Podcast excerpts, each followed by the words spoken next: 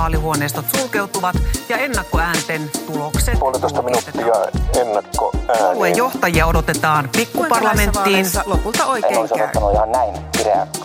Jännitys sen kuin kasvaa. Eduskuntavaalit. Moi vaan ja tervetuloa kuuntelemaan Ellun Kanojen eduskuntavaalit-podcastia. Minun nimi on Olli-Pekka Koljonen ja studiossa täällä kanssani on tuttuun tapaan Tuomas Nurmela. Terve, terve. Eduskuntavaalit on edennyt loppusuoralle. Meillä on ollut tässä pientä teknisluonteista taukoa podin pitämisessä. Kiitos siitä huomiosta myös kaikille kuuntelijoille. Allekirjoittanut vaihto työpaikkaa, mutta emme anna sen häiritä hyvän, tai ainakin meidän mielestä hyvän podcast-sarjan tuottamiseen.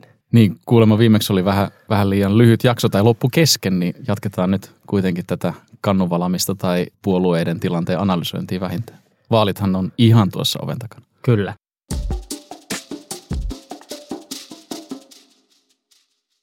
Tänään on 22. päivä ja ennakkoäänestys on alkanut. Joko sä, Tuomas, kävit äänestämässä? Mä en ole vielä käynyt äänestämässä. Tiedätkö, mitä kaikki politiikkanarkkarithan tekee aina? Ennakkoäänestyksen ensimmäisenä hetkinä käydään äänestämässä. Jos sattuisi käymään jotain, niin jäisi puolueelta ääni muuten saamatta. Se on muuten taivaan tosi. Täytyy hoitaa tämä mahdollisimman nopeasti. Joo. En mäkään vielä ole käynyt, mutta ehkä mä tänään vielä käyn. Mutta eduskuntavaalien loppusuora alkaa aueta ja tällä kertaa taitaa olla ehkä kiihkeimmät ja kiinnostavimmat ja tiukimmat vaalit sitten hetkeen.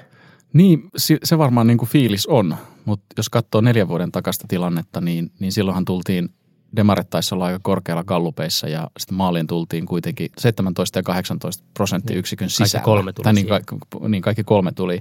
Olikohan kokoomus 17 ja suurin puoli 17,7, jos mä en nyt ihan väärin muista. Eli kyllä silloinkin käytiin aika tiukkaa kisaa.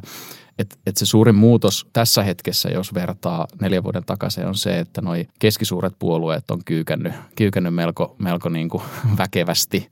Ja noissa gallupeissakin on sitten ollut noiden varmoja äänestäjien joukossa jonkun verran heiluntaa. Et saa nähdä, mitä tulevan pitää, mutta mielenkiintoista on. Hesarin gallup on kohtalaisen tuorein tähän mennessä tullut. Täällä kokoomus on kärjessä 20,8 ja sitten on SDP ja perussuomalaiset 19,3. Eli voisi käytännössä sanoa, että toi kärkikolmikko on aika tasossa. Tasossa lähdetään tähän viimeiseen 1,5 viikkoon ja niinhän se taisi olla 2015kin. Keskusta tuli vaaleja kohti alas. Nyt kokoomus on tullut vaaleja kohti alas, mutta 2 edellisissä vaaleissa se johtajan asema on säilynyt loppuun asti. Säilyykö nyt? No ainakin me loppusuoralle lähdetään kokoomuksen johdolla, että toi Ylen maaliskuun alussa, olikohan se 2. päivä julkaisemassa gallupissa, niin kokoomus on ihan samassa prosenttiosuuksissa tai luvuissa, mitä tuossa Hesarin niin kuin tuoreimmassa gallupissa 20,8, ja käytännössä siis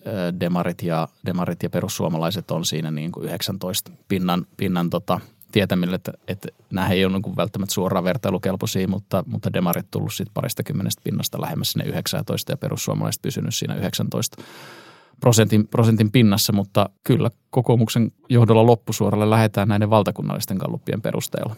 Et näyttää kuitenkin siltä vielä, että näiden pohjalta kokoomus myös olisi vielä suurin puolue niin kuin paikkamäärissäkin. Näinhän se on, mutta kuten hyvin tiedetään, niin valtakunnallinen kannatus on valtakunnallinen kannatus ja sitten näähän käydään sitten kuitenkin jokaisessa vaalipiirissä oma vaalia. Siitähän Jukka Manninen, Ellun Kanojen tutkimusjohtaja, on tehnyt vähän prognoosia. Jukka on käynyt siis näitä alueellisia tai vaalipiirikohtaisia galluppeja, joita eri mediat on tehnyt, ja niiden pohjalta vähän niin kuin paikkamäärä ennustetta. Miltä se näyttää?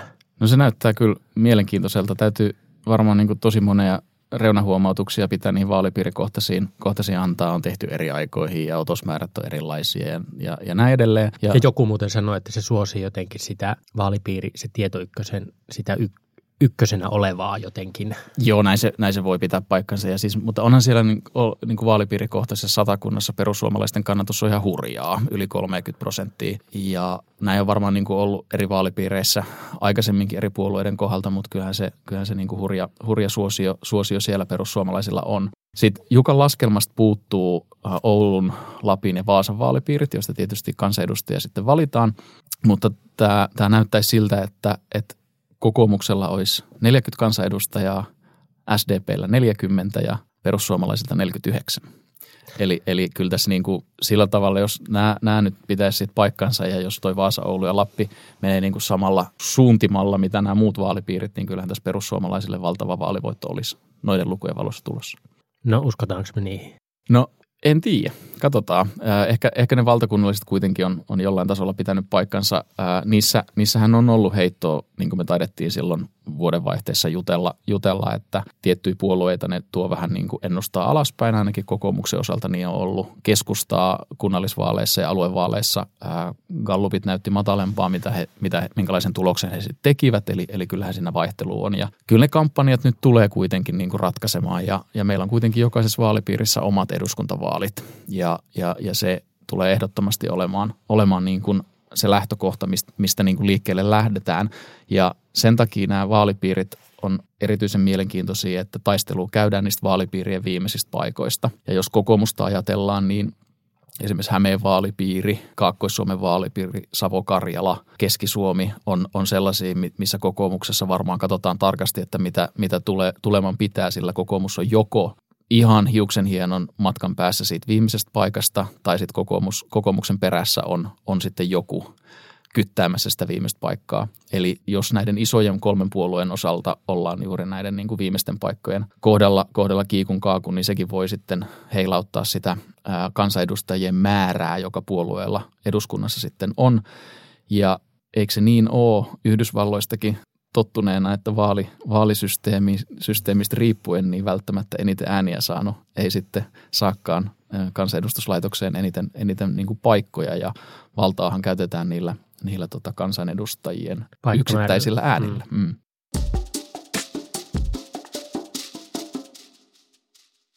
No jos hetki peruutetaan vähän taaksepäin, että nythän on paljon ainakin omassa sosiaalisen median kuplassa, jos näin voi sanoa, puhututtanut strateginen äänestäminen. Eli vähän taktikoidaan äänestyskäyttäytymistä sen mukaan, miltä tämä niin kuin vaalien ykkössija ja mahdollinen pääministeri, ainakin kandidaatti, voisi tulla. Mitä sillä strategisella äänestämisellä tarkoitetaan? No sillä tarkoitetaan sitä, että ei äänestetäkään sitä puoluetta, on se sitten nukkuvien puolue tai sitten jotenkin perinteisesti totutuksi koettu puolue tai vaikkapa jopa ehdokas, että on äänestänyt kaikissa eduskuntavaaleissa samaa ehdokasta vuosikausia. Ehkä tämä on niin kuin se kaikista heikoin esimerkki, mutta päädytäänkin sitten äänestämään jotain puoluetta siitä näkökulmasta, että halutaan äänestää jotain toista puoluetta vastaan. Eli kun ajatellaan esimerkiksi vaikkapa tässä tilanteessa, että vihreiden tai vasemmistoliiton äänestäminen ei tuo sellaista poliittista tilannetta tai sellaista niin kuin hallituspohjaa, jota toivotaan, ja äänestetään sitten demareita. Että toi on varmaan tällä hetkellä se tyypillisen strategisen äänestämisen niin kuin pohdinta, mitä ihmiset käy. Eli vasemmistoa perinteisesti, vihreitä perinteisesti äänestävät nyt ehkä pohtii, tai ainakin jotkut pohtii sitä, että pitäisikö äänestää demareita, jotta estetään Riikka Purran nousu pääministeriksi. Siitä kai se on niin kuin kyse. Tämä ilmiö ilmeisesti niin kuin on, mutta se taitaa keskittyä nyt tällä hetkellä aika voimallisesti Helsinkiin, ehkä Turkuun, Tampereeseen. Eli siis paikkakuntiin, jossa tämmöistä punavihreää kannatuspotentiaalia on tällä hetkellä eniten, ja missä vasemmistoliiton ja vihreiden kannatus on korkeimmilla. Ja sehän näkyy esimerkiksi Helsingin Uutisen tuore galluphan osoittaa, että vihreät olisi, niin kuin, voi melkein sanoa, että romahtamassa. Viimeksi ne oli tasoissa kokoomuksen kanssa, niin nyt demarit olisi sen gallupin mukaan nousemassa toiseksi suurimmaksi puolueeksi, ja vihreät olisi menettämässä Helsingissä 2 paikkaa. Ja ehkä sen Hesarin gallupin perusteella voi myös, tai se osaltaan niin kuin edelleen tukee sitä ajatusta, että ihmiset jollain tavalla strategista äänestämistä tulee harrastamaan tai sitten jättävät äänestämättä, koska vihreitä kuntavaaleissa äänestäneistä moni on edelleen katsomossa niin sanotusti, eikä ne tässä Hesarin galluppiin Kantar Publicen taisi toteuttaa, niin kerro mitä puoluetta ne aikoo äänestää eduskuntavaaleissa. Ja vihreät on siis, niin kuin me aikaisemmin arvioitiinkin, niin tämän gallupin mukaan tai kyselytutkimuksen mukaan vihreät on menettänyt kannatustaan demareille ja vasemmistoliitolle. Eli voisi siis ajatella niin, että demarit mahdollisesti on saamassa saamassa sitten tuolta porukalta ääniä, jos tämä strategisen äänestämisen ajatus pitää kutinsa ja nämä ihmiset sitten käy äänestämässä. Perutaan vielä yksi pala taaksepäin. Sanna Marin ilmoitti tästä on joku aika sitten hyvinkin selkeästi, että sosiaalidemokraatit ei mene perussuomalaisten kanssa samaan hallitukseen. Oliko se hitti vai huti? No mun mielestä se oli huti. Me ollaan tehty sellaisia lyhyitä videoita, mitä ollaan julkaistu täällä Ellun Kanoissa ja mä taisin olla ainoa, jonka mielestä se oli huti. Se on hienoa, että on erilaisia näkemyksiä ja voidaan niitä sitten vääntää ja analysoida. Mun mielestä se oli huti sen takia, että jos demarit ei halua perussuomalaisia samaan hallitukseen, niin voisi olettaa, että ne ei halua myöskään perussuomalaiset suurinta puoluetta. Ja kyllä mä koen sen niin, että tämä Marinin linjaus, tapahtui se sitten missä tahansa, missä muodossa tilaisuudessa tai muodossa tahansa, niin nosti perussuomalaiset ihan eri tavalla tikun nokkaan ja tämän vaalikeskustelun ytimeen. Ja se on vienyt fokusta sit siitä asetelmasta, että kokoomus olisi esimerkiksi demareiden kanssa ainoa puolue, joka käy sellaista tiivistä poliittista keskustelua siitä, että mikä tämän näiden vaaleen tärkein kysymys on. Ehkä mä niinku lyhyesti tuosta näkökulmasta näen sen vähän hutina. Mutta toisaalta kyllähän se on ollut demareille myös hitti. No ne on positioinut itsensä selkeästi myös niinku selkeästi vaihtoehdoksi niinku erityisesti perussuomalaisiin. No en mä usko, että hirveästi äänestäjien silmissä on niinku ollut epäselvyyttä siitä.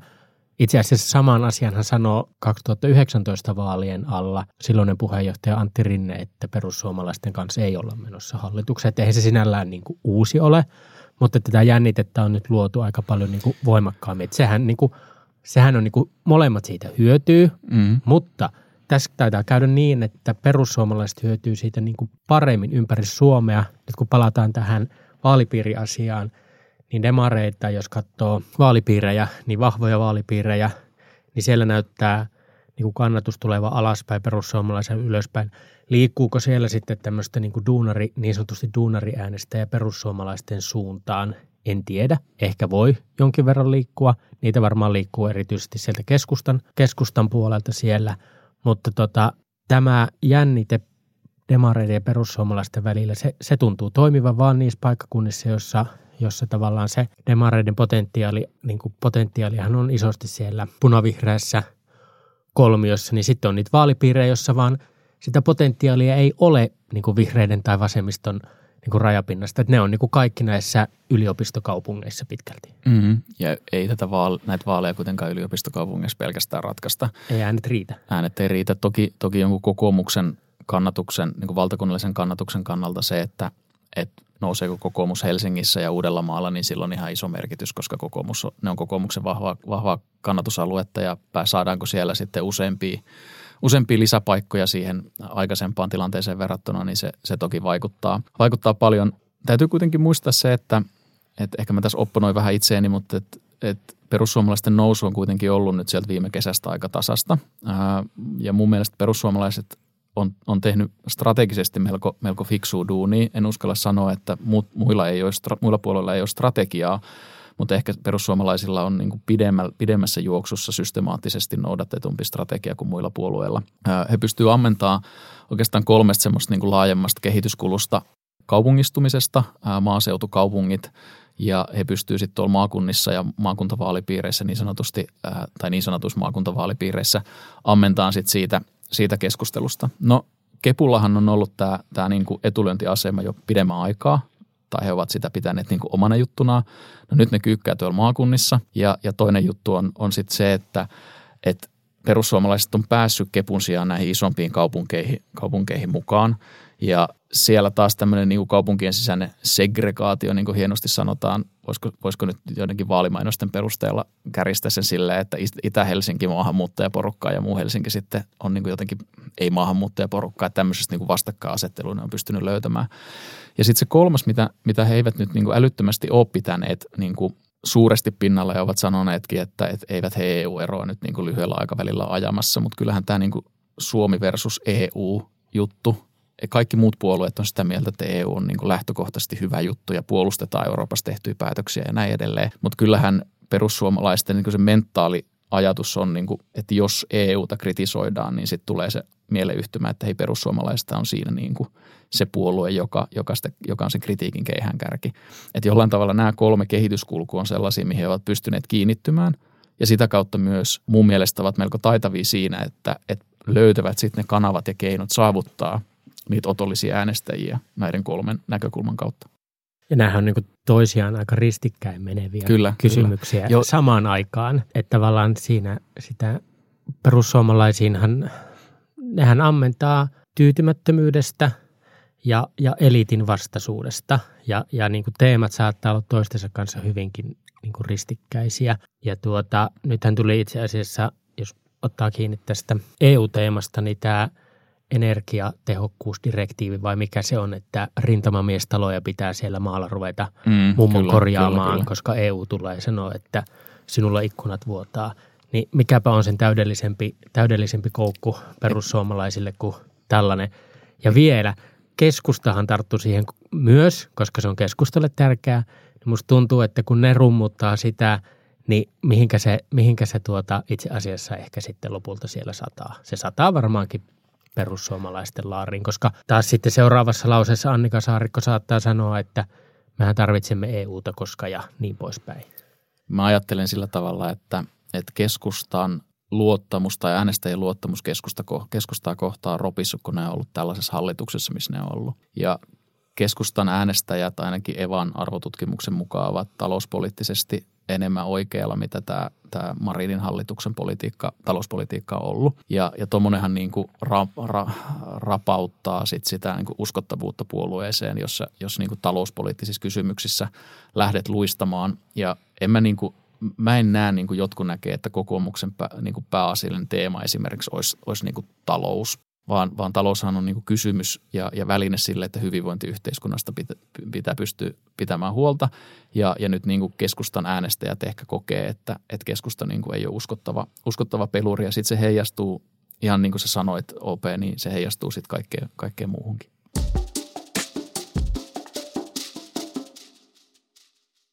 Mulla on tämmöinen pieni väite tähän, josta sä et välttämättä ole ehkä samaa mieltä. Kuten huomaat, me ollaan puhuttu tässä perussuomalaisista kyllä. ja vähän demareista. Ja meillä jää se kolmas vähän pienemmälle huomiolle, eli kokoomus, joka on Gallup-johdossa. Niin musta vähän tuntuu, että tässä loppusuoralla käydään isosti perussuomalaisten ja demareiden välistä jännitettä. Ja se asettaa vähän kokoomustakin niin kuin hankalaan positioon. Ja jos eilisen kolmen puheenjohtajan, missä oli perussuomalaisten niin Ylen, niin kolme puheenjohtajaa oli, niin sieltä kiertää sellainen meemi, missä tai kuva, missä on Sanna Marin ja Riikka Purra sormet pystyssä vastakkain ja Petteri on siinä vähän sivussa. Niin onko tässä kokoomukselle käymässä niinku riskinä nyt tässä loppusuoralla, kun niinku tämä jännite kasvaa, niin että kokoomus jää vähän sivuun. Yleensähän on, jos jää niin sanotusti kolmanneksi pyöräksi, niin siinä käy huonosti. Vai onko tässä mahdollista myös se, että niin kuin näkökulma myös, että noi kaksi riitelee ja me ollaan sitten vakautta luova? Tämä on varmaan sellainen, että your guess is as good as mine, mutta mä itse ajattelen sen sillä tavalla ja mä oon kokenut jonkun valaistumisen sen viimeisimmän Evan arvo- ja asennetutkimuksen pohjalta. Mutta siinä kävi niin kuin hyvin vahvasti ilmi se, että suomalaiset ei tykkää riitelevistä poliitikoista. Ja yksi lisäsyy sille, minkä takia keskustalla menee niin huonosti, on mun mielestäni se, että ne on niin kuin näyttäytynyt koko tämän vaalikauden riitelevänä puolueena. Että kaikki asiat, mitä keskusta on halunnut niin kuin tuoda esiin, niin on tuotu esiin jonkun konfliktin kautta. Ja vihreät on lähtenyt siihen mukaan, tai kumminpäin se nyt haluaa ajatellakaan, että keskusta on lähtenyt vihreiden kanssa riitelytanssiin mukaan, niin kyllä mä jotenkin ajattelisin itse sillä tavalla, että sellainen tietyn tyyppinen positiivisessa mielessä valtionhoitaja, ei nyt pelkästään talouspolitiikan hoitaja, vaan suomalaisen hyvinvoinnin puolustajana kokoomus pystyy tässä nousemaan vielä niin kuin esiin ihan sellaisella tavalla, että ei tarvitse niin kuin sormea olla koko ajan heristelemässä, mutta onhan se tietty mielenkiintoista, kun käydään kiivasta debattia. Tässä vaalikamppailussa sitten taitaa olla sit se vähän eri logiikka, että sit huomio kiinnittyy ja sitten se yleensä vähän niin kuin mobilisoi ennen kaikkea sitä omaa äänestäjäjoukkoa. Ja äänestysprosentillahan tulee olemaan hirvittävän iso merkitys näissäkin vaaleissa, kun näin tiukalla mennään, että kun tiedetään ennestään, että kokoomuslaiset tai kokoomuksen kannattajat on aika perusturvallisesti siellä urnilla käy ja perussuomalaisten pitää sitten virittää toi kampanjakone aika tiukille ja viesti niin kuin selkeäksi, jotta sieltä nukkuvista ne äänestäjät sinne urnille lähtee.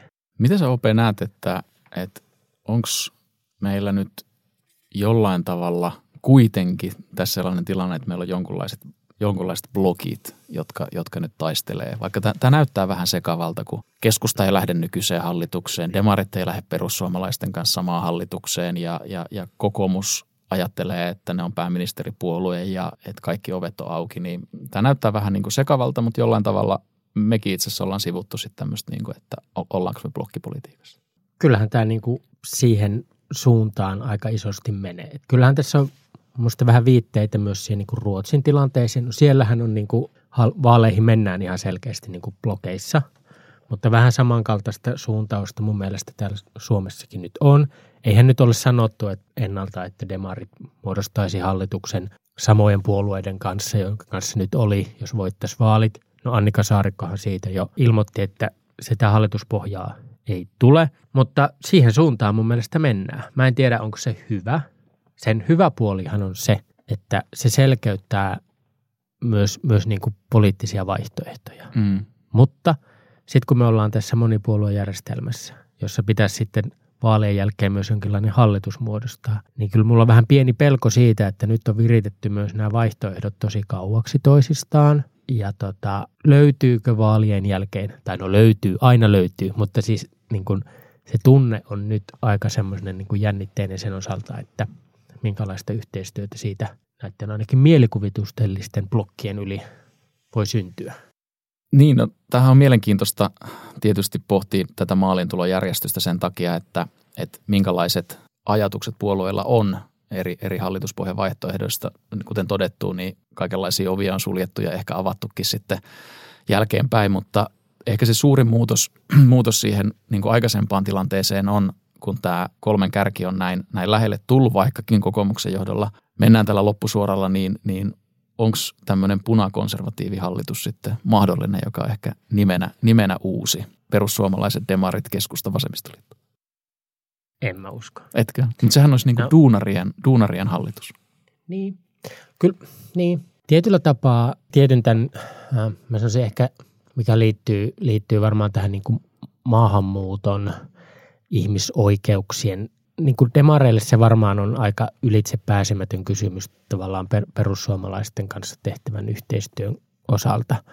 Tavallaan tähän niin kuin maahanmuuttopolitiikan ja mikä ehkä liittyy sitten tähän tämmöiseen niin kuin Suomen kansainväliseen vastuuseen ulkomailla, niin siihen ei. Mutta varmaan talouspoliittisesti itse asiassa voisi löytyä perussuomalaisten kanssa, vaikka ne nyt on aika oikealla, mutta perusvirehän on monessa kysymyksissä perussuomalaisten kritiikissä myös aika semmoinen vasemmistokonservatiivi henkinen, mutta en mä usko sitä, koska nythän on niin tiukkaan ilmoitettu, että sitä ei synny. Ja niin kuin monissa asiakysymyksissäkin on sitten edellä mainitsemien lisäksi niin kuin kuitenkin aika kaukana. Että helpommin sitten kuitenkin demarit löytää yhteistyön kokoomuksen kanssa, siihen on paljon perinteitä, vaikka tavallaan aseveliakseli ja sinipuna kokemus on niin kuin kuitenkin, vaikka tämä talouspolitiikan niin kuin jännite on aika kaukana, että leikataanko nyt 6 miljardia vai millä muulla sopeutuksella se 6 miljardia, niin mä uskon, että se kirkko löytyy kuitenkin näiden puolueiden kesken siitä niin kuin puolivälistä sen pidemmälle ennustamatta, jos tuohon niin kuin hallituspohjaan päädytään. Kyllä. Näiden gallupien lisäksi on mielenkiintoista seurata sitä, että kuka puolue tai mikä puolue vuotaa julkisuuteen tätä puolueiden tai niin kuin ei eduskuntavaali, vaan puoluebarometriä. Me ollaan sitä sivuttu aikaisemminkin, mutta lyhyenä kertauksena niin puolue teettää tällaista puoluebarometriä yhteistyössä, jossa kysytään erilaisia kysymyksiä suomalaisilta ja puolueet sitten pystyy niin kuin omaa tekemistään sit arvioimaan ja vähän peilaamaan, että mitä suomalaista, mihin tämmöinen niin kuin sentimentti on Suomessa menossa. Siitä vuodettiin viime vuoden lopulla jotain muistaakseni, mutta melko vähän. Mutta että nyt tuli tämän Hesarin gallupin jälkeen joku puoluevuosi, vuoti niitä tietoja uudelleen. Ja mä tässä pahoittelen näiden lukujen lukemisesta tälleen tällaisessa podcastissa, mutta jos vertaa vuoteen 2019, puhutaan siis eduskuntavaalipotentiaalista. Keskusta oli 25%, nyt 23, kokoomus 32, nyt 38, eli siellä on ollut jonkunlaista nousua, demarit 35 ja nyt on 35, suurin putoaja vihreät 37, nyt 29 ja sitten suurin nousija on perussuomalaiset 21-33. Et se on kyllä niin kuin iso harppaus. Mutta jos tätä ajattelee ja miettii niitä, kuinka paljon jengi on katsomossa, niin kyllähän täällä nyt sitten niin potentiaalia näillä isollakin puolueilla on vielä ammentaa sitten ainakin kokoomuksella ja perussuomalaisilla. Vihreät tuskin on vuotanut tätä tutkimusta. No, mä luulen, että vihreät ei ole vuotanut tätä tutkimusta. En muista, että onko ihan kaikki puolueet tässä tilaajana mukana. Joo, mutta yleensä se on hyvin menee tai joku muu intressi niin vuotaa.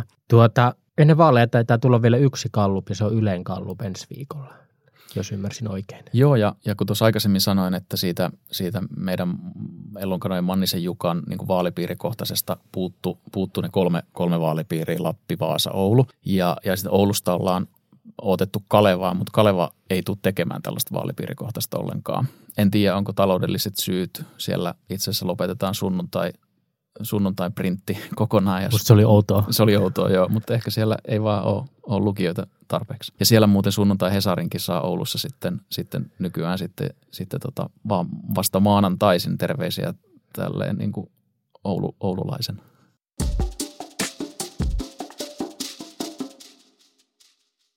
Vaalitunnelma kiristyy ja nyt ollaan käyty vähän tätä Gallup-tilannetta ja loppusuoraa ja strategista äänestämistä läpi. Tarkoitus meillä on tehdä vielä ennen vaaleja ainakin yksi jakso, ehkä enemmänkin jos aikataulut ja muut natsaa, niin kiitetään tästä jaksosta ja kiitetään kaikesta palautteesta, mitä ollaan saatu ja ehkä me yritetään vaalien jälkeen tätä podia myös jatkaa ainakin siihen asti, kun hallitus on kasassa, koska siinähän tapahtuu sitten niin kuin vallankäytön näkökulmasta. Siinä on semmoinen turpoahdettu ajanjakso, jossa sitten vaalien jälkeen, kun tiedetään mihinkä palikat asettuu, niin sitä me aiotaan kyllä seurata. Mutta tämä jakso oli tässä ja kiitoksia taas kuulijoille.